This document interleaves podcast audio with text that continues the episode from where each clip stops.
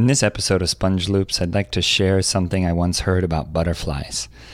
Uh, we all know that butterflies begin as caterpillars, and uh, the life of a caterpillar is rather slow. Each movement that they make is calculated, is uh, one step at a time, and it can take hours and hours to move uh, up one branch to get to that one leaf, and uh, often a whole day is spent feeding.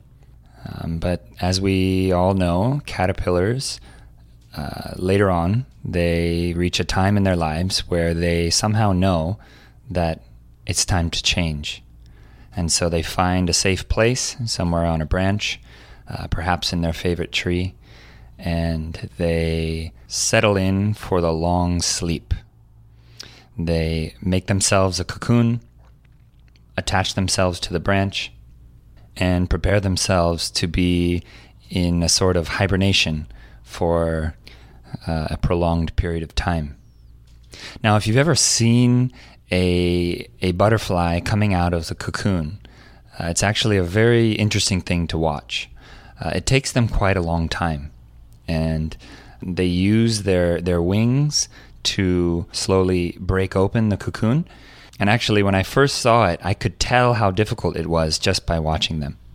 Watching the little butterfly struggle to get out of its cocoon, I had this feeling like I wanted to to help it. I wanted to uh, pull open the cocoon for it, and I think that's quite natural any other time in our life, if we see someone struggling, for example, if we see uh, an old woman trying to carry a heavy basket up the stairs, or if we see uh, a mother pushing a stroller with a child and holding another child in her hands, and she's trying to uh, to get in somewhere, we we likely will run over and, and hold the door open for her, or at least most of us, I hope, will. Uh, when we see someone else struggling, it is in our nature to try to help them but don't help the butterfly. The interesting thing about this struggle that the butterfly is going through is that it is necessary. If we were to go over and open up the cocoon and let the butterfly free, its wings would never properly develop.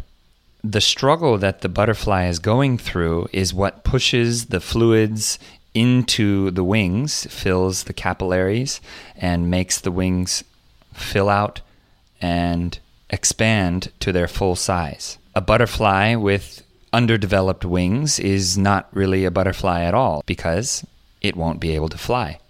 So, by helping the butterfly, you're actually killing it, or you are sentencing it to death in a way. The butterfly must struggle in order to expand its wings the butterfly must struggle to gain the strength to fly and to live out the rest of its life. I think as language learners, we must struggle to to learn this other language. We must remain somewhat unsatisfied with uh, our English or Korean or whatever language we're learning because this unsatisfaction is what motivates us to expand and to continue learning. If we get comfortable, if someone comes over and helps us and teaches us everything we need to know and makes it very, very easy for us and we don't have to struggle at all, then we're missing out on our opportunity to grow. So don't help the butterfly. Let it struggle because that struggle is what will allow it to fly. So I hope the same for all of you in your, your language learning struggles. Struggle and struggle well uh, it's okay to rest from time to time. Just remember that the struggle is a part of the process. That's all for this one. See you in the next episode.